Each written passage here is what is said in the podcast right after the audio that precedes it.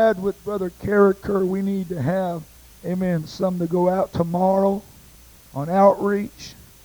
Amen. You go and just start inviting people to the house of God. We got flyers tonight.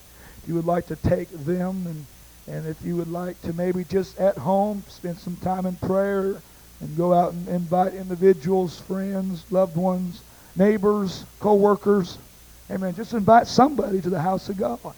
Amen. But we want to invite those that would would come, spend some time in prayer here at the house of God, and then maybe there uh, there are some places that maybe you would like to go. We need bus workers. Amen. We need some young people that would go to the uh, uh, to the to the college. Amen. We just need to get out and let this community know, Amen, that Jesus is real. Amen. I mean that Jesus is real. Amen. The world is full tonight of things that are plastic, things that are not real. Amen. But I want you to know that when you come in contact with Jesus, you find him to be real. Praise God. Amen.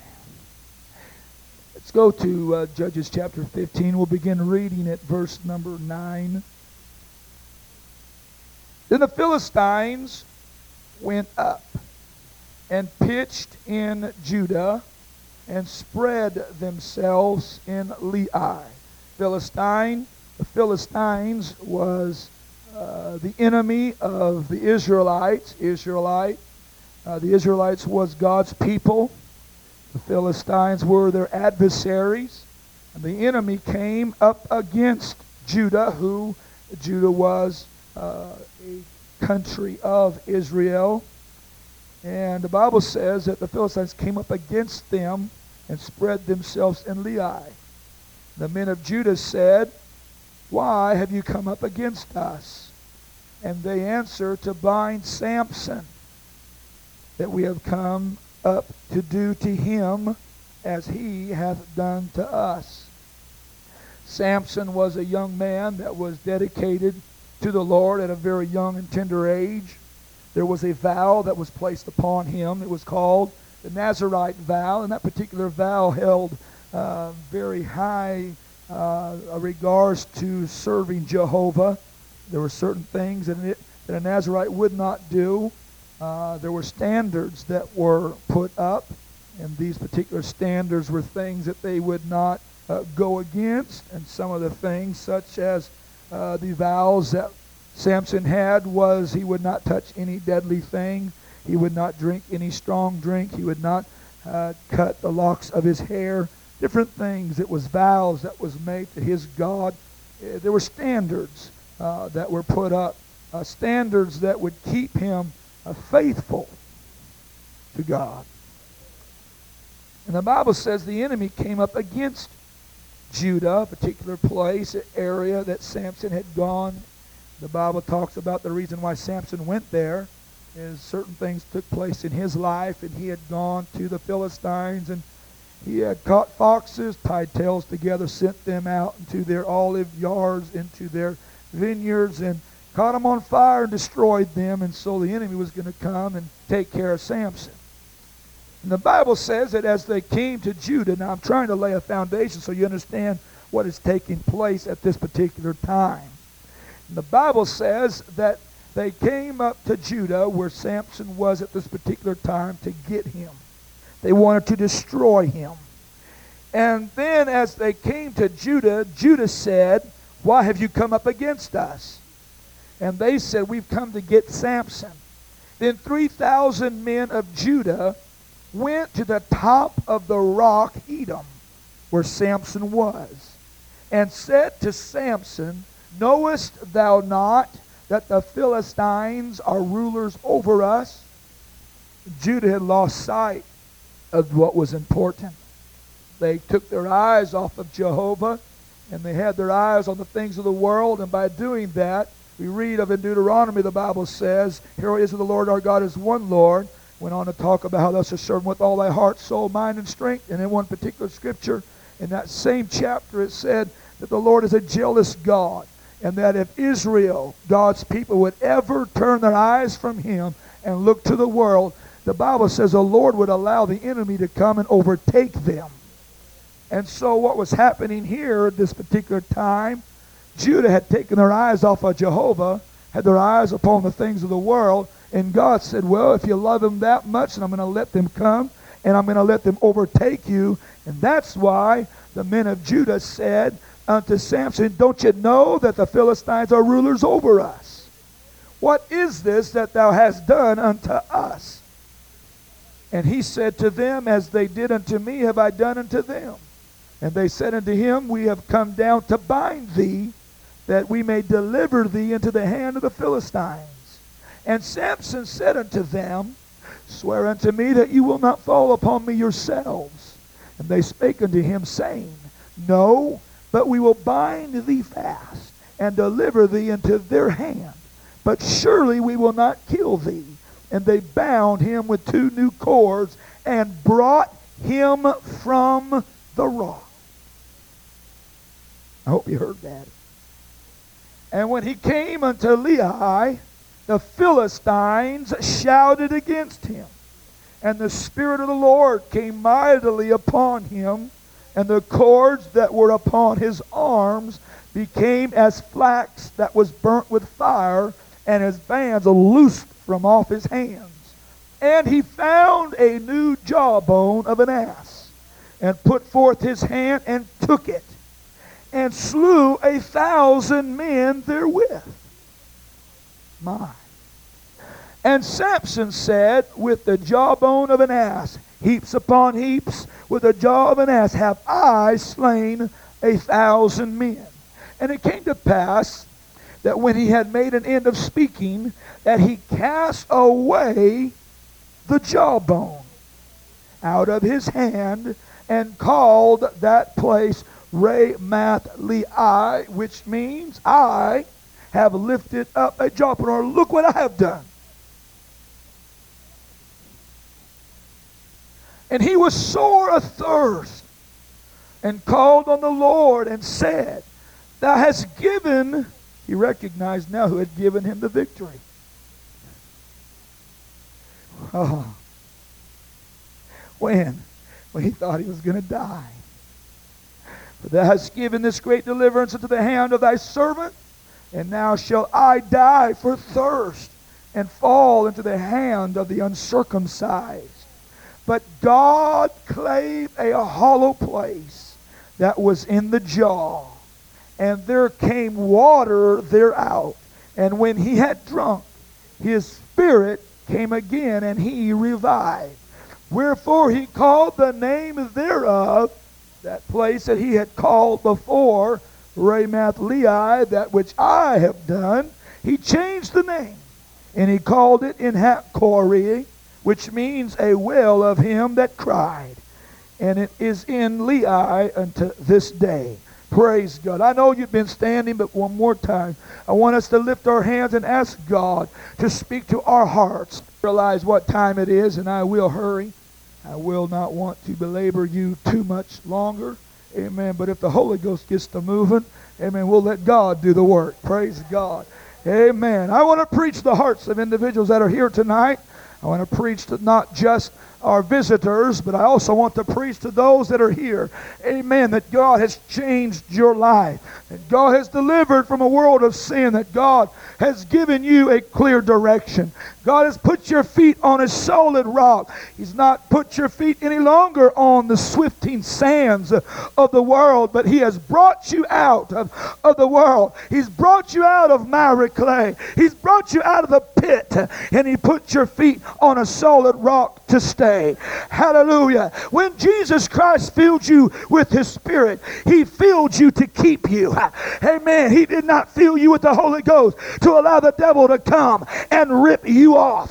Hallelujah. I want to preach tonight on this thought from these setting of scriptures that I have read to you tonight. I want to preach on this thought priceless commodities. Priceless commodities. If we are going to live victorious, if we are going to be victorious Christians, uh, if we are going to take one step at a time and be victorious every day that we live, uh, we have got to come to the realization that we need Jesus. Uh, I said, we must come to the realization I must have Jesus in my life. I cannot be victorious in this world if I don't have Jesus.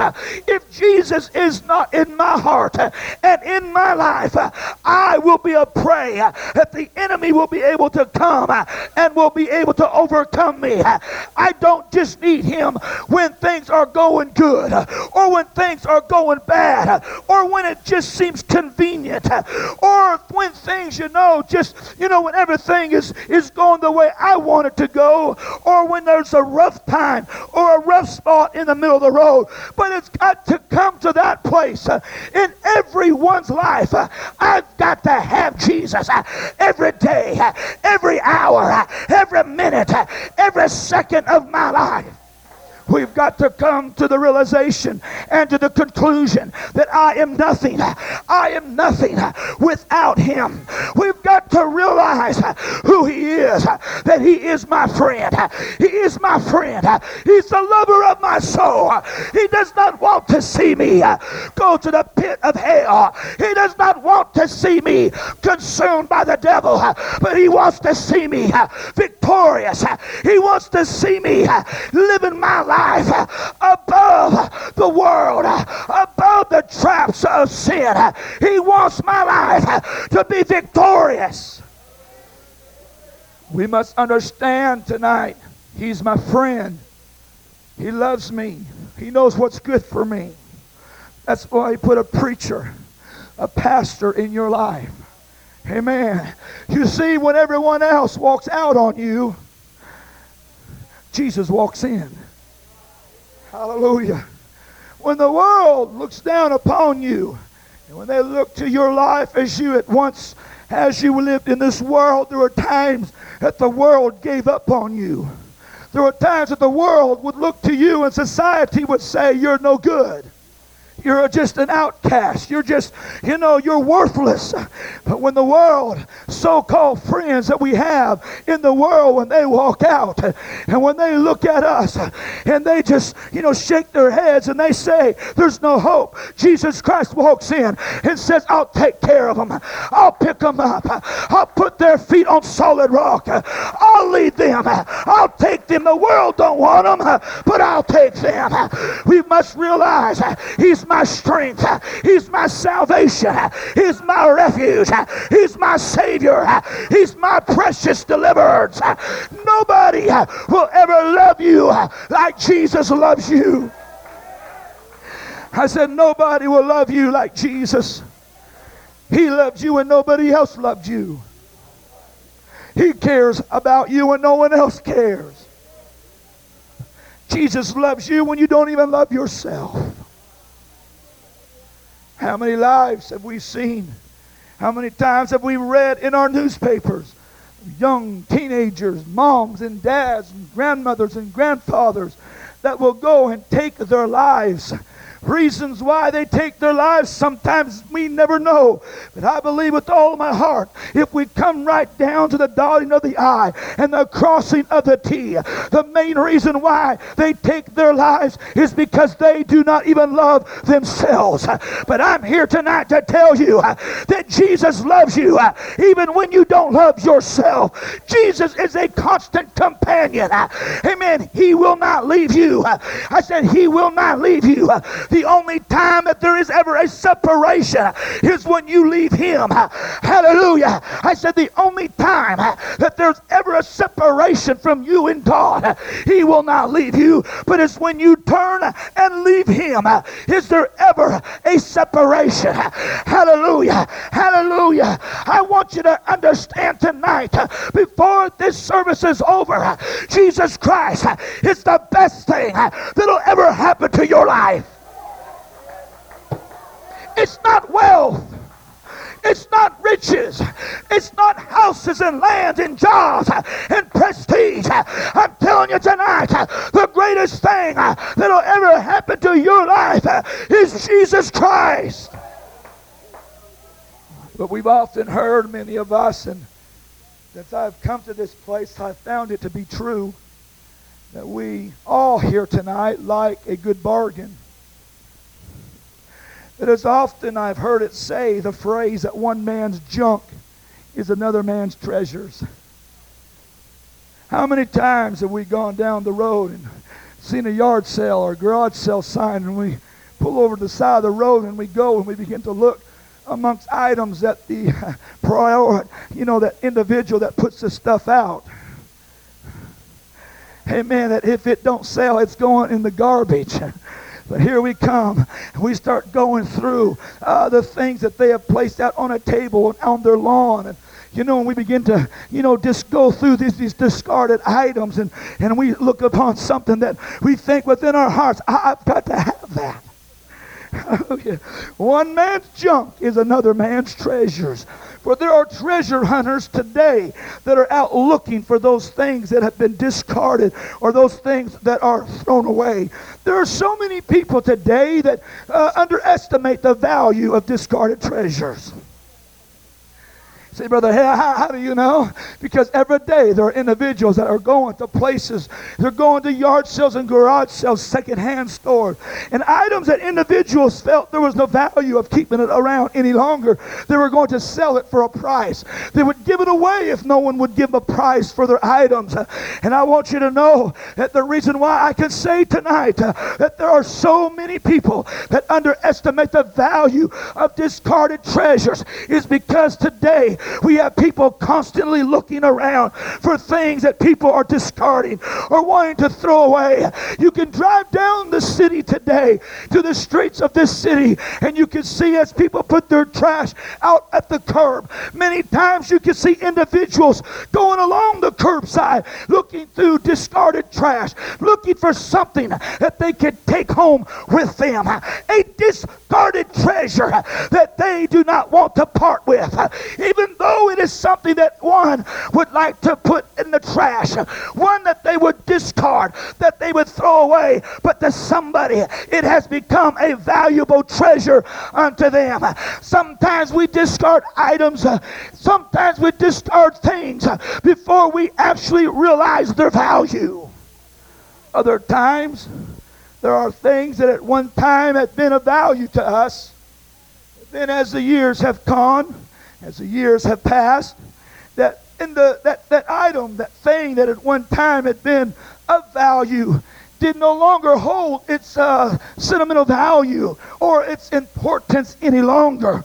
And so we feel that we have no longer any use for it. And at times we will put it in a obscure place uh, in the attic or down in the basement. Uh, we'll put it somewhere in a closet. And as time passes, one day we'll find that item and we will have the, the thought that there's no value of it any longer to me. And we will discard it and we will want to throw it away.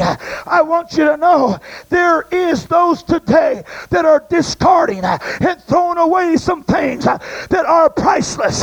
There are some today that are throwing away the things of God that is priceless unto me. There are individuals today that walked out on God. I want you to know my God is priceless to me.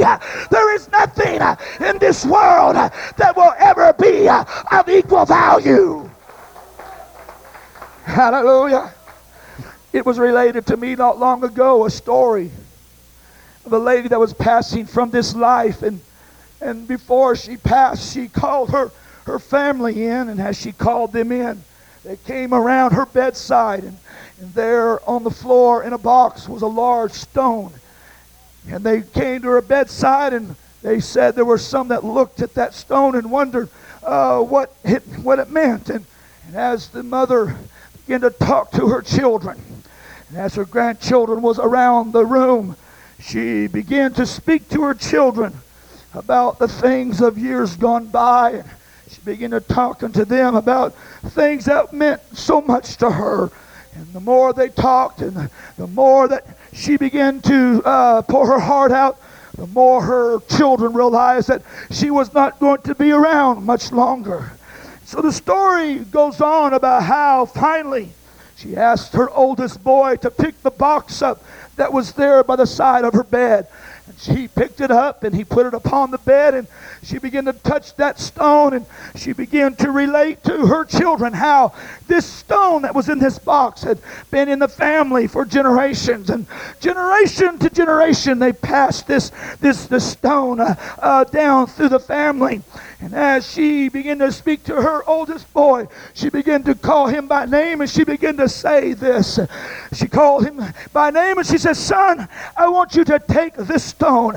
I want you to keep this stone. And, and one day when you get to be of, of full age, you can pass it down to your children. And he began to uh, think and ponder the thought why would Mama want to give me such a stone? What uh, value would it really have? And the longer he heard uh, the story about how it had been through the family through generation after generation, in his mind, he began to think, well, what of value really would it have to, to keep, to, to let it take up space within my home? Finally, she said, Son, uh, we really do not know, but there are those that say that this stone may be of some value. She said, Please take it and, uh, and one day pass it on uh, to your children. One day, as his son was cleaning out the attic that he had put this box in with this stone within the box, he began to clean out the uh, area of the attic and he was getting ready to discard items that was just taking up space. And, and there he looked upon this stone within this box and he began to recall that which Mama had said unto him. The more he thought of it, the more he felt, you know, it's just a stone. It, it's, it's of no value. There's nothing uh, value to it to keep it alone uh, in this house any longer. He brought it downstairs and he set it on a table. He began to speak to his wife, and his children gathered around the stone. And, and he began to tell his children the story that how when grandma was passing from this life, he, she gave this stone to me and began to explain how it had been in the family throughout generation after generation looked to his wife and said, I really see no value to keep it around any longer. It's just a stone.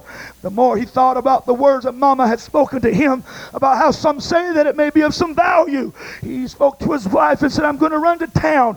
I'm going to take this box with this stone in it, and I'm going to take it and have someone look at it that may be able to tell me if it's worth anything or not. He took it into the town. He took it to a shop. He left it with the gentleman, and the gentleman uh, went into the back room and began to gaze upon it, began to look at it, began to study it. And the more he studied it, the more his eyes began to glow, the more he began to research, and the more he began to get excited about what he was looking at. I don't know all the story, but I'm sure he may have called others to come and to examine it.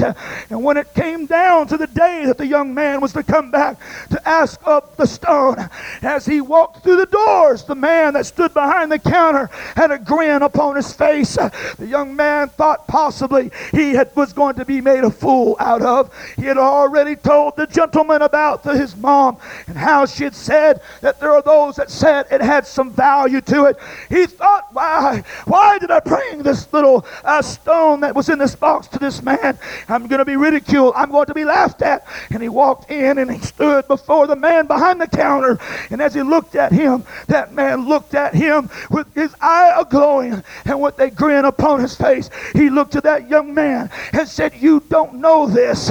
He's began to tell him about this stone that was within the box. And to the amazement of this young man, it was told to him that what he possessed was the largest uncut diamond that was found in the world. I want you to know tonight there are individuals that are trying to discard things that are of value to them, and they don't even know it. They walk into the house of God, they sit under apostolic worship, they sit and hear a preacher that'll preach the word of God and will tell them in order to enter into the kingdom of God, you must repent, be baptized in Jesus' name. You must receive the gift of the Holy Ghost for the evidence of speaking in other tongues. And they laugh and they say there's no value. But one of these days, heavens are going to open and the Lord's going to come back for a bride. I want you to know it's valuable to the children of God. It's valuable to the children of God. Hallelujah. Hallelujah. Hallelujah. You better be careful of what you may try to throw away. I said, You better be careful. If you begin to lose the value of the things of God, you better be careful if the things of God become to you as worthless. Hallelujah. I want you to know the things of God are priceless. Are those things that can never be replaced by anything in this world. Jesus said the kingdom of heaven is likened unto a treasure that was hidden in a field. And there was a man that went to work he began to work within this field. And when he began to go forth and he began to, to labor, he came upon a chest that was hidden within the field. When he first looked upon that chest, it really did not look to be of any value. You say, Brother Hale, the scripture doesn't say that. Read it. When you first look, as you come into the presence of God, when you first walk into a Pentecostal service, at first it doesn't look to be very valuable to you. When he looked upon the treasure chest, it was just a wooden box with handles upon it. But it really did not look to be of any value. But when he opened it up and when he began to really get a hold of what was there, when he began to touch and feel, I want you to know the Bible says that he went and sold everything that he had so he could buy the field that that chest was in, so he could have the gems and the treasure that was within that field. I want you to know that when you come first to a Pentecostal church, it may not look of any value to you, but when you begin to experience it, when you begin to get a hold of it, when you begin to touch it and feel it, you begin to feel the value of the things of God, and you will go forth and sell everything, give up the world in order to have the treasure that you have found. Jesus went on to say, a merchant went forth seeking goodly pearls. And when he found that pearl of great price, he went and sold all that he had so he could buy it. When I came to a Pentecostal church, I today may be reading your mail. When you came the first time to a Pentecostal church, your life was in shambles. Your life has been broken. The world had really done you under. The things that the world had to offer, the things that you had searched and you thought this would this uh, would possibly feel the hunger and the void of my heart. And when you begin to partake of those things, all you found it to be was trouble, problems, chaos, turmoil, and you could not, for the life of you, try to find something else that would satisfy the hunger of your heart. Then you came to a Pentecostal church and you begin to see Pentecostal worship and you begin to hear the Pentecostal message, and something within you began to churn. There was something within you that began to, to come and want what you were feeling. And when you came to that place where Jesus Christ was able to put his arms around a about you. You are willing to give up the world for what you felt in that Pentecostal church. I'm here tonight to tell you you'll never be satisfied with anything else once you have tasted the blessings of God. Once you have been filled with the precious gift of the Holy Ghost, nothing in the world will be of equal value. Jesus told the woman, as I've already mentioned to you this week, Jesus told the woman at Jacob's well, He said, There is water that you drink of that will quench the thirst of the natural man. But He said, I have water that you can drink of. He was speaking of that spiritual water. Hallelujah. You see, Jesus knew the woman. He knew how she had searched through life trying to find satisfaction. He knew her life, how she had lived with so many men, and how the one that she was living with now wasn't even her husband. He began to rehearse her life to him. How do you know, Brother Hale? Because the Bible says when she went to the city, she began to broadcast it. This man has told me everything that I have ever done. And when she heard those words of Jesus, when he began to rehearse unto her her life, she looked to him and she said, Give me to drink. Let me have that water that you speak of, that I could drink of, that will satisfy the, cor- the thirst. Knowing that surely the blessings and the promises of God are priceless. Jesus said this. He said, If any man thirst, let him come to me and drink. He that believeth on me, as the scriptures have said, out of his belly, I know. I know we preached about how the scripture has said that when a man is thirsty, he can come to Jesus, and Jesus will fill the quench and fill that thirst, and that out of his belly shall flow rivers of living water. But we've got to understand there are those tonight that do not know the joy and the peace of the Holy Ghost. We are living in a city today that there are hungry hearts that are wanting to know what we know. They're wanting to know about this water that they could drink of which in John chapter 7, the Bible says the water that he spoke of was the Spirit of the living God that would come to those that would believe upon him, that they would receive. It was the Holy Ghost that would fall upon them. But at this particular time, the Holy Ghost had not yet been given because Jesus Christ had not as of yet been crucified, had not yet been buried in that tomb, had not as of yet been resurrected from the dead dead. Hallelujah. But now is the day, hallelujah, that salvation has come to this house. And if you're here tonight and you want to know what it's like to drink of the heavenly waters that can flow into this place, you can come and experience it for yourself. For this is the day of salvation. This is the day that the Holy Ghost has fallen out upon those that will believe.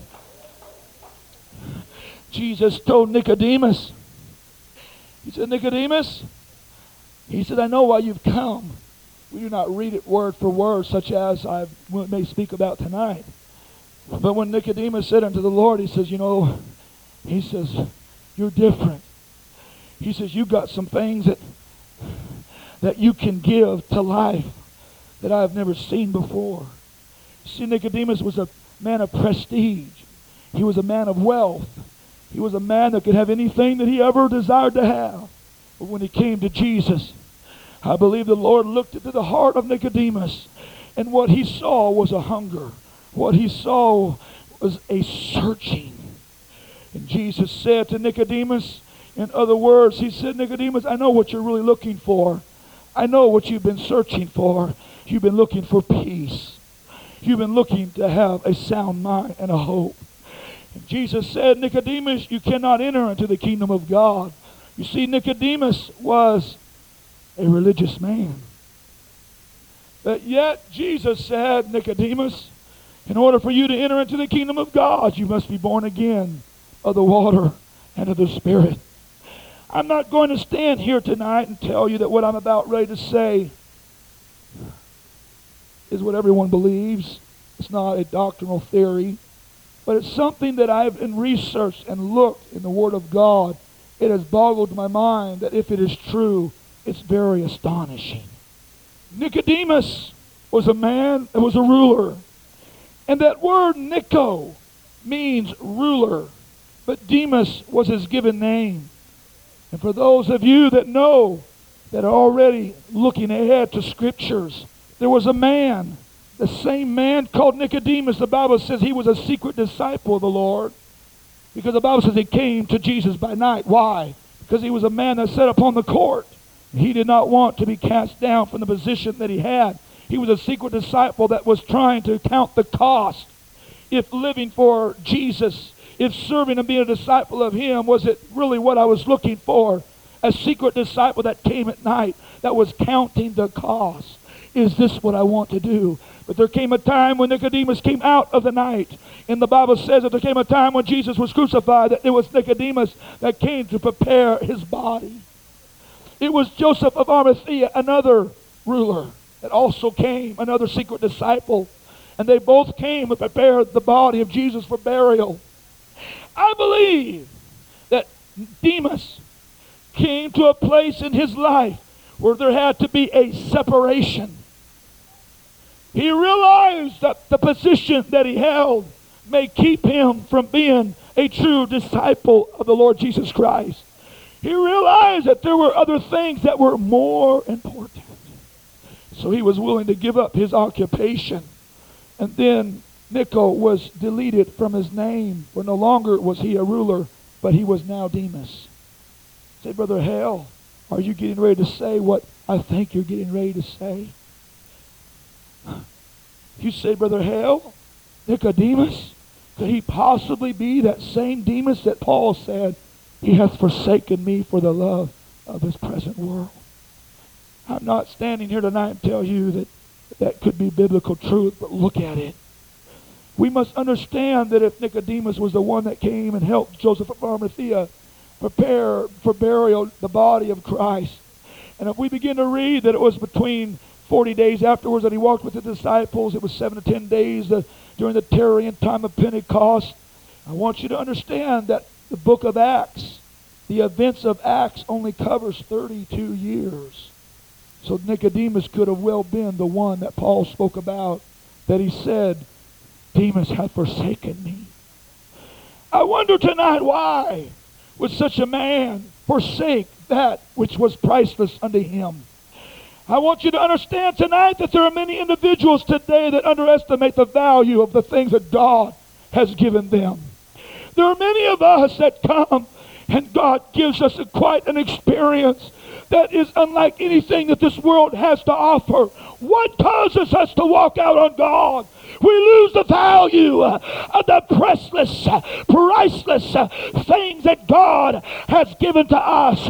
We allow the devil to come in. We allow the devil to blind our eyes to the value of the things of God. We find ourselves as Israel did many times. They got their eyes off of Jehovah and they got their eyes on the things that the heathens had. And the Bible says in Hosea that there were many times that Israel continued continually cast aside the things that they needed most. Hosea 8 and 3 said, Israel hath cast off the things that is good, so the enemies shall pursue them. I want you to know if you get your eyes off of Jesus, if you get back out into that world, and if you as a dog goes back to your vomit, I want you to know if the pig goes back after you cleaned him up, he'll run back to his watering He'll go back to the mud and the mire. I want you to know we need to realize the value of what God has given to us. Somewhere, if all my searching and researching what I've spoken to other ministers about is true, Demas somewhere got his eyes off of Jesus and his eyes on the things of the world. Somewhere, he did not get rid of his past life. Somewhere he allows some things to stay around. He didn't get rid of certain items, but he allowed them to tag along. He didn't clean house. I said he didn't clean house. Hallelujah. I want you to know tonight we need to realize the value of what God has given to us and get rid of those things that will destroy our lives. That's why the scriptures within the Old Testament, when God spoke to his people Israel, when they were going into the promised land, he said, Destroy all of your enemies. He said, Destroy them all. Don't let one of them live. Don't let one of them continue to be where they are, but destroy them. And there came a time when Jehovah said to Israel, He said, Because you've allowed your enemies to stay, because you did not destroy them off the face of the earth, I'm going to allow them to be a prick in your eye and a thorn in your flesh. I want you to know if you do not realize the value of the things of God, other things that you once loved, that you once cherished, they will begin to try to bulldoze their way back into your life. And they will try to take control. And they will try to pull at your heart once again. Destroy them now when you realize the value of the things of God. Get rid of the world. Get rid of the world. Get rid of the world. Realize how priceless commodity the things of God really are. Don't lose the value. Don't lose the value of the things of God. Do not forget the benefits of serving Jehovah. Don't let the devil blind you of the benefits of serving Jesus. When you realize the value of your worship, don't lose it. I said, when you realize the value of your worship, don't lose it. The devil will try to tell you it's not called for. The devil will try to tell you that's not needed. But I'm here tonight to tell you don't lose the value of the things that God has given to you. Don't lose the value of your worship to Jehovah. Don't lose the value of the coming to the house of God and putting yourself with everything you got in your praise and in your worship unto God. Because if you don't worship the Lord, you will worship something else else. I said, if you don't worship the Lord, there will be something else that will begin to take place. Amen. And you will begin to worship something. You might as well give your worship to that that is of value. I said, you might as well give your worship to that which is of value.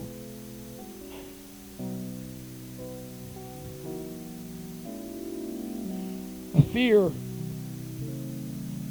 Fear tonight I will be the first to say that this is as a different message than I've preached this far in this revival. But as I spoke to the Lord today, you know, as every evangelist, he would love to see us as we shout and swing on the chandeliers, figure speech, run the aisles, scuff the walls, you know. That's what an evangelist likes to see. makes him feel good. But I'm here tonight to tell you this. We can run and we can jump and we can shout and we can dance. But while you are doing those things, you can begin to lose the value of really what God has given you. There are churches in this community, I've never been to them, but I could possibly say because I have been to other places, other cities, other states, other countries, and they worship like we worship. They run, they dance, they jump, they holler, they scream.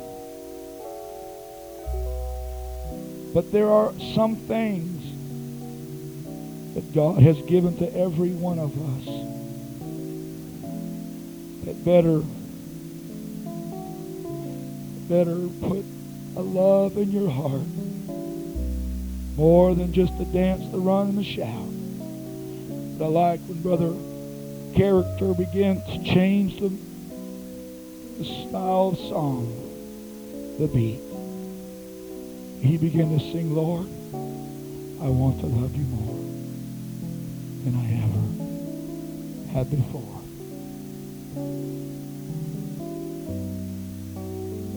You see, because I've seen individuals come into the church.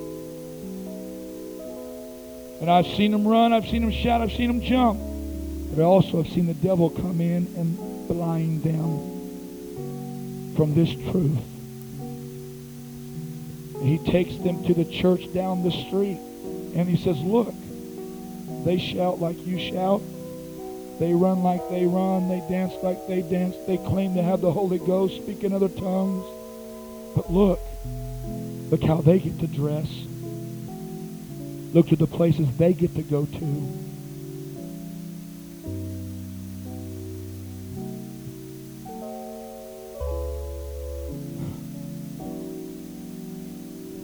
Oh, I, why am I in this thing tonight? Am I in this for just a shout, jump, run?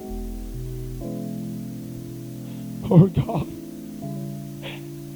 am I here tonight because I love you? Because you changed my life. You gave me peace.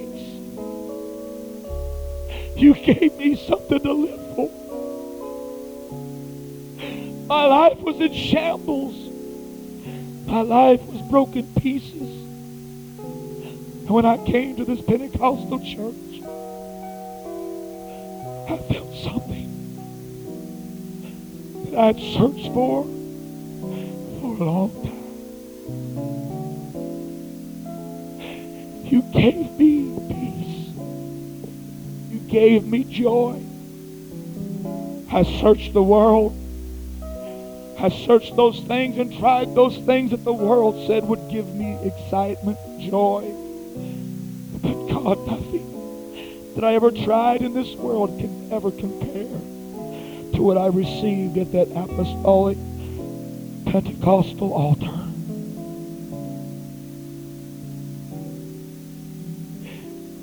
I'm fearful tonight that there are some that are here tonight that are losing the value of what it really means to live for God. If it's just the shout and the run, you need to come to an altar. And you need to find out once again what the love of God is all about.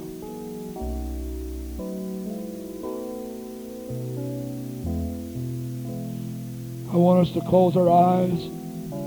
I'm, you're going to have to forgive me. I don't think I've ever finished the message this whole revival. There comes a time when we need to let the Holy Ghost move into this place. I look at individuals today.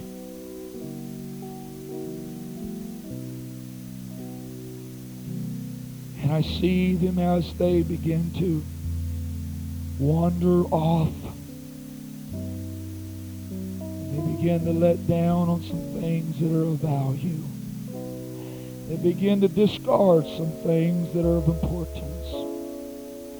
I have heard, I have heard many that have come and they have said, Brother Hale, why are we so strict? Why do we have such high standards? And I have looked to many young people and I've told them, I said, you need to get off of the negative. You need to quit looking at it as being a chain around your neck and shackles around your ankles. But when we talk about the standards of the church, you need to look at it in a positive, positive way. It is not something to keep you chained to the church but it is a standard for your protection. That's why we say we do not go to the bars. We do not go to the dance hall because there's evil influences there. For those are the places that Jesus delivered us from when he filled us with the Holy Ghost. When he delivers you from alcohol, he does not deliver you that you can go back and go to those places and, you know, and rub shoulders with those same individuals. But when he fills you with his spirit, he makes you an overcomer of those things.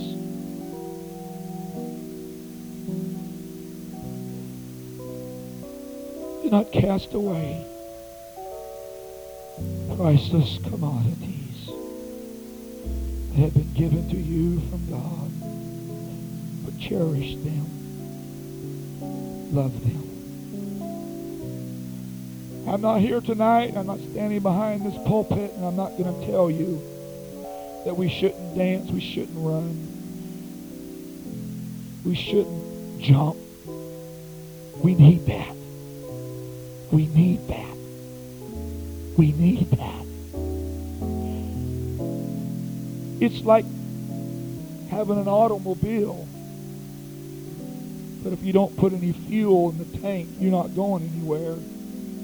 And that's what worship will do for you. It'll be that fuel that'll keep you going. But if that's all, if that's all that you've got, you're losing the value of what it is like to come and fall at the feet of Jesus. You see, Samson, Samson was a man. His life was dedicated to the Lord. And there came a time that he knew of his weaknesses. He knew of his downfalls. And I'm reading between the lines tonight. But you read in Samson's life, there were times that he fell, and there were times that he went back on his vow. But you can read many times where he went back. And I read here tonight, if I can take it in a spiritual sense, the Bible says that when he went to Judah, he went to the rock. He went up to the rock, Etam. We look at that today when we speak about the rock. The rock today is simplified by Jesus Christ. He is the rock, the rock of my salvation. And when Samson had gone to the rock, there were those that came and they tried to pull him from that rock. You see, there are those today that will try to blind you. They'll try to keep you from seeing the value of what God has given you. And when the, Samson came and the enemy was there, they began to shout against him. The enemy was shouting because they thought, now we've got him where we want him. But somewhere from that time that he was at the rock, he received a spiritual strength. When he came down from where he was, he, he had something within him. When the enemy shouted against him, God gave to him a jawbone. He picked up a jawbone and he slew, the Bible says, a thousand men therewith. The problem with Samson was he constantly was losing the value those things that God had given to him. And once again, as you read throughout the life of Samson, he constantly was losing the value of his vows, the value of his dedication. And at this particular time, God had given him another victory in his life. And that which he gave the victory with, Samson looked upon it after he had slew those thousand men and he cast it away. I fear tonight that there are some that are losing the value of their experience. And when Samson began to die of thirst, when you begin to, as I preached last night, you begin to lose the touch of the Spirit of the Lord as it begins to move. You are as Samson was at this particular time. He felt he was dying of thirst. He needed another drink, but yet he had lost touch. And the Lord was gracious. And that very jawbone that Samson had cast aside, the Lord used it again to give Samson his strength. The Bible says that water came from the ground. It filled that jawbone that lay there with water. Samson went to that jawbone and picked it up. And there was a hollow place within that jaw that the Lord, the Bible says, he claved it. And Samson took that jawbone and began to drink once again. Could we stand tonight?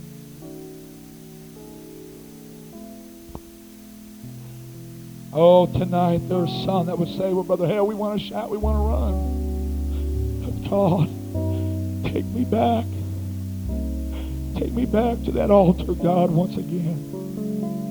Where I could recognize once again the value, the value of what you mean to me. Would you close your eyes? All our visitors, saints. Close your eyes tonight. Will you let the Spirit of the Lord begin to speak to your heart?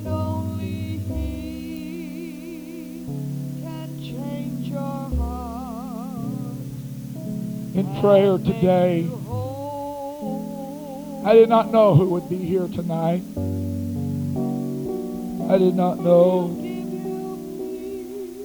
as I was laying there on the floor, I was calling out to the Lord. I begin to feel so heavily. Heavily, I begin to feel that there are individuals that are losing the value. Are really losing the value of those things of God.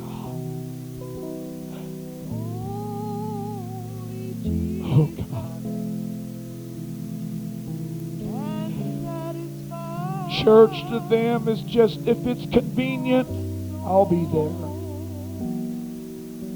It's not any longer that which draws me to go.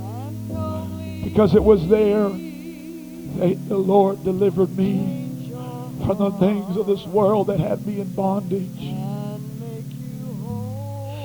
The longer that I lay there, the longer that I talked to the Lord, the longer as I felt my spirit within me, it began to feel the touch of God, and as I began to as it was almost as hear the voice of God. I felt as though he was saying that there are those. There are those today in the world because of all of the corruption in religion.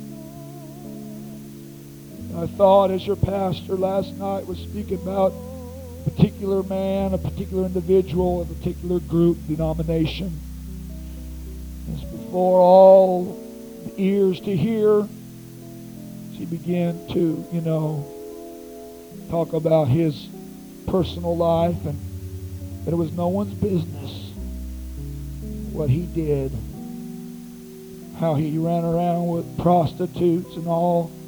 He says, none of your business. And my fear that came over me today was that's what our world is looking at. And no longer do they feel the value of the things of God because of those that have corrupted it, those that have sinned against it. I said, God, don't let me lose the value of what you've given me. Don't let me lose the value of my experience. God, don't let me forget where you brought me from.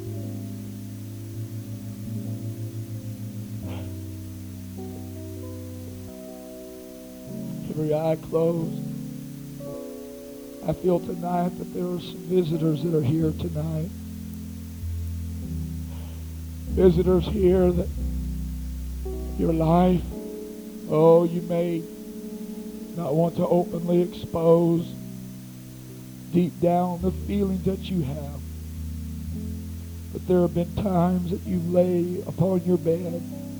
There have been times during the day that you have if in your mind you begin to think, what is there to live for? Is serving God real?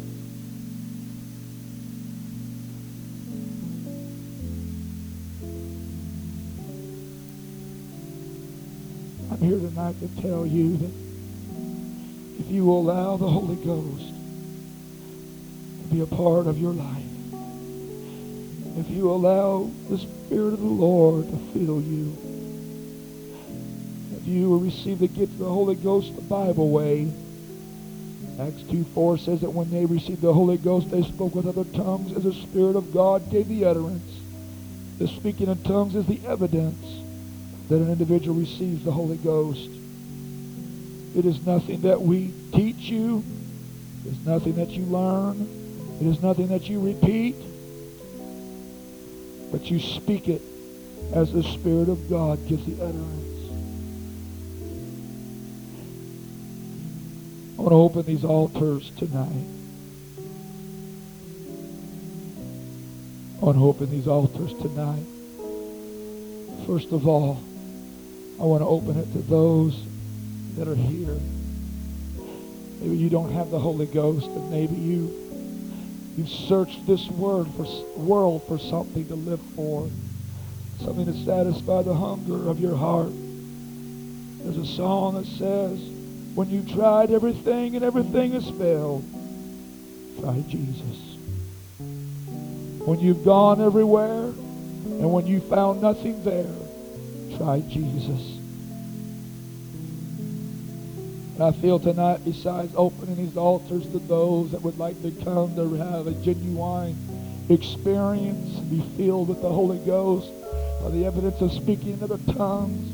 It's easy to receive. You repent of your sins. You change. No longer live your life in the world. You give your life to Jesus Christ. Get baptized in Jesus' name in a watery grave for the remission of sins. Your sins are washed away. You can receive the Holy Ghost by the evidence of speaking other tongues before you're baptized, or you can receive it after you're baptized. It's easy. It's not hard. It's just when you surrender your heart to God, it'll happen.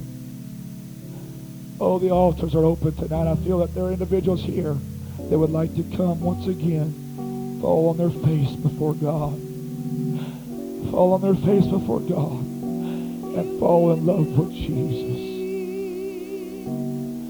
Lord, help me tonight. Help me tonight, God, to fall in love with you. Help me, God, to fall in love with you. Don't cast away. Don't cast away that which is important to your life. There are individuals here tonight that this week has been a new week in your life. This week you've received the Holy Ghost. This week you